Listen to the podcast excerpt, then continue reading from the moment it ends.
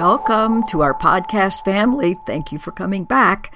Hope you continue to do so. It's been really fun dreaming up these things to pass on to you, and I hope you'll find them helpful. This very weekend is the thirtieth anniversary of a very big adventure I went on. So let me set the stage for you. We are on a train in a compartment, about eight or nine people squeezed into this little thing. This train is just crossing the border from Finland into Russia. This is a group of citizen diplomats going to the Soviet Union during the Cold War times, because although Russia had been deemed the evil empire by our leaders, there were a lot of us who did not agree with that, and so we were off to go face to face with the Russian people, and boy, was that fabulous. So we were with this new little group of friends, a subset of the eighty-five of us on this trip. As you look out the window, all you can see in any direction is snow, ice. It's late in the afternoon. We are just having the most wonderful time singing and adoring being with each other and adoring being on this trip. And it's just so surreal to look out the window as it gets really dark, and we pass through a little border town with a great big statue of Lenin in the middle of it. I'll tell you, the experience we were having surely did not square with the notion of being in the evil empire. We felt like we were in heaven. And that was just the beginning of two weeks of a life-changing experience. So I want to tell you about two of them.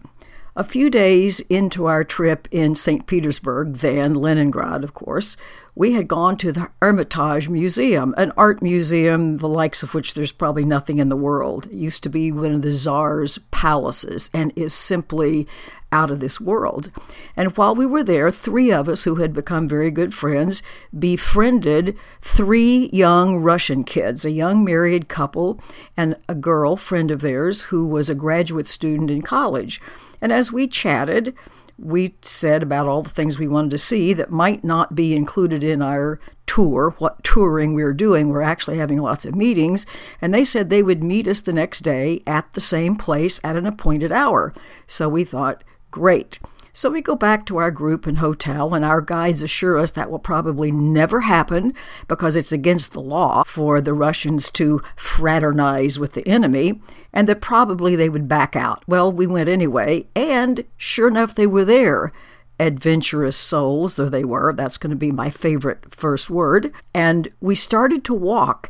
Now, fortuitously, on this trip, it was about thirty to forty degrees warmer than it normally is in January in northern Russia. Instead of twenty or thirty below zero, it was about ten to twenty above, which meant that we could actually, all bundled up, walk around outside for quite a long time, which we did. And they took us to little nooks and crannies of places that we otherwise would not have been able to see. Now, there was no place to go inside to sit down to have a cup of coffee to warm up. At that time, there were no gathering places. That was more or less forbidden. We did come to one tiny little coffee shop that had a line a block or two long trying to get in it, which was clearly not feasible.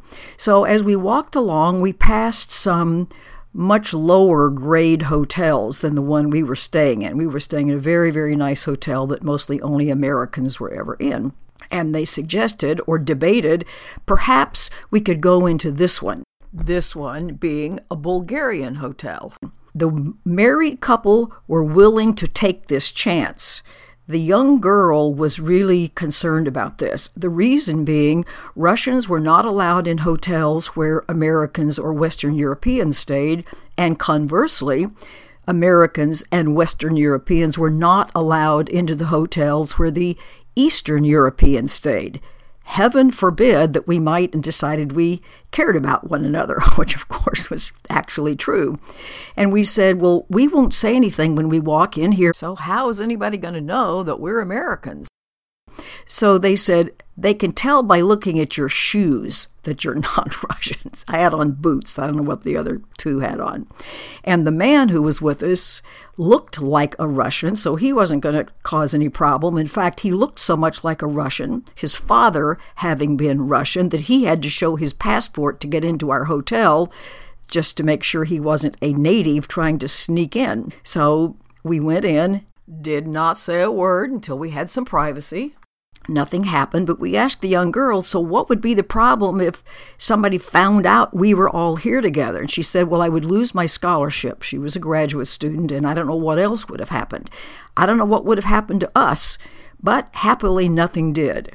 I checked my intuition before we went in, and had I gotten a bad feeling, I wouldn't have gone, but I seem to get the all clear. So I want to encourage and suggest, don't pay any attention to what somebody else says you can or can't do.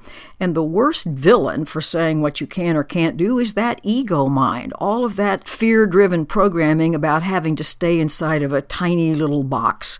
So boy, I would encourage on this year, follow your intuition, follow your guidance, and begin to realize it's a trustworthy place. It's as trustworthy as you allow it to be. So I hope you'll take that to heart and realize that we miss out so much on life if all we try to do is play it safe, keep your head down, out of the line of fire, presuming, of course, there is a line of fire. We presume there wasn't. Sure enough, there wasn't. Now, a second amazing adventure that a few of us had was going to a seminary, a Russian Orthodox Church seminary in Leningrad. On some occasions, all eighty-five of us went someplace together. On other occasions, we split up into groups and had a choice of several places to go. So this little subset of people that I ended up hanging out with all chose to go to the seminary. And it was just amazing. When you walked in, you could hear a choir practicing somewhere off in the building. Was like walking into heaven.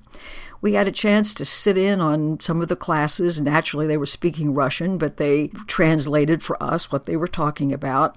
But the most amazing part of that was the man who was the head of the seminary. He was the most warm, comforting human being I've ever been around. It was like being in front of a warm fire if you were out in the cold. He was so sweet.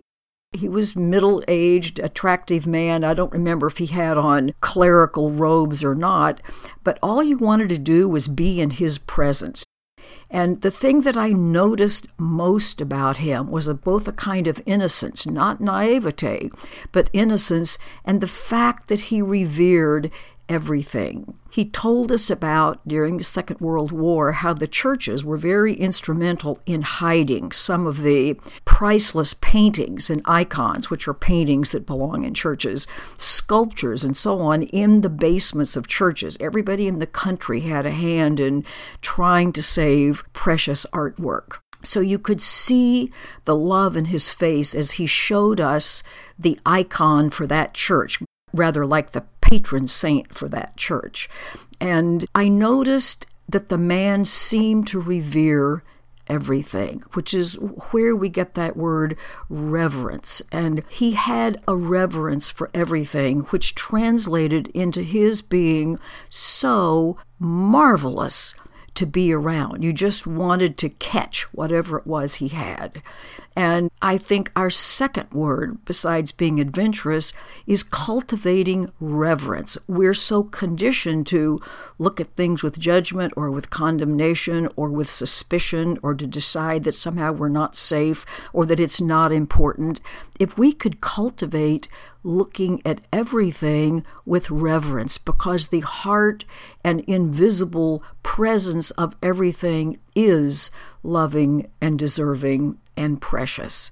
And to be adventurous enough in our judgmental world to revere everything seems like a marvelous way to start out. And your comfort zone will get bigger and bigger, and you'll feel safer and more peaceful and more talented and more capable and more revered yourself. And wow, will life get off to a great start. Have a wonderful week. Bye.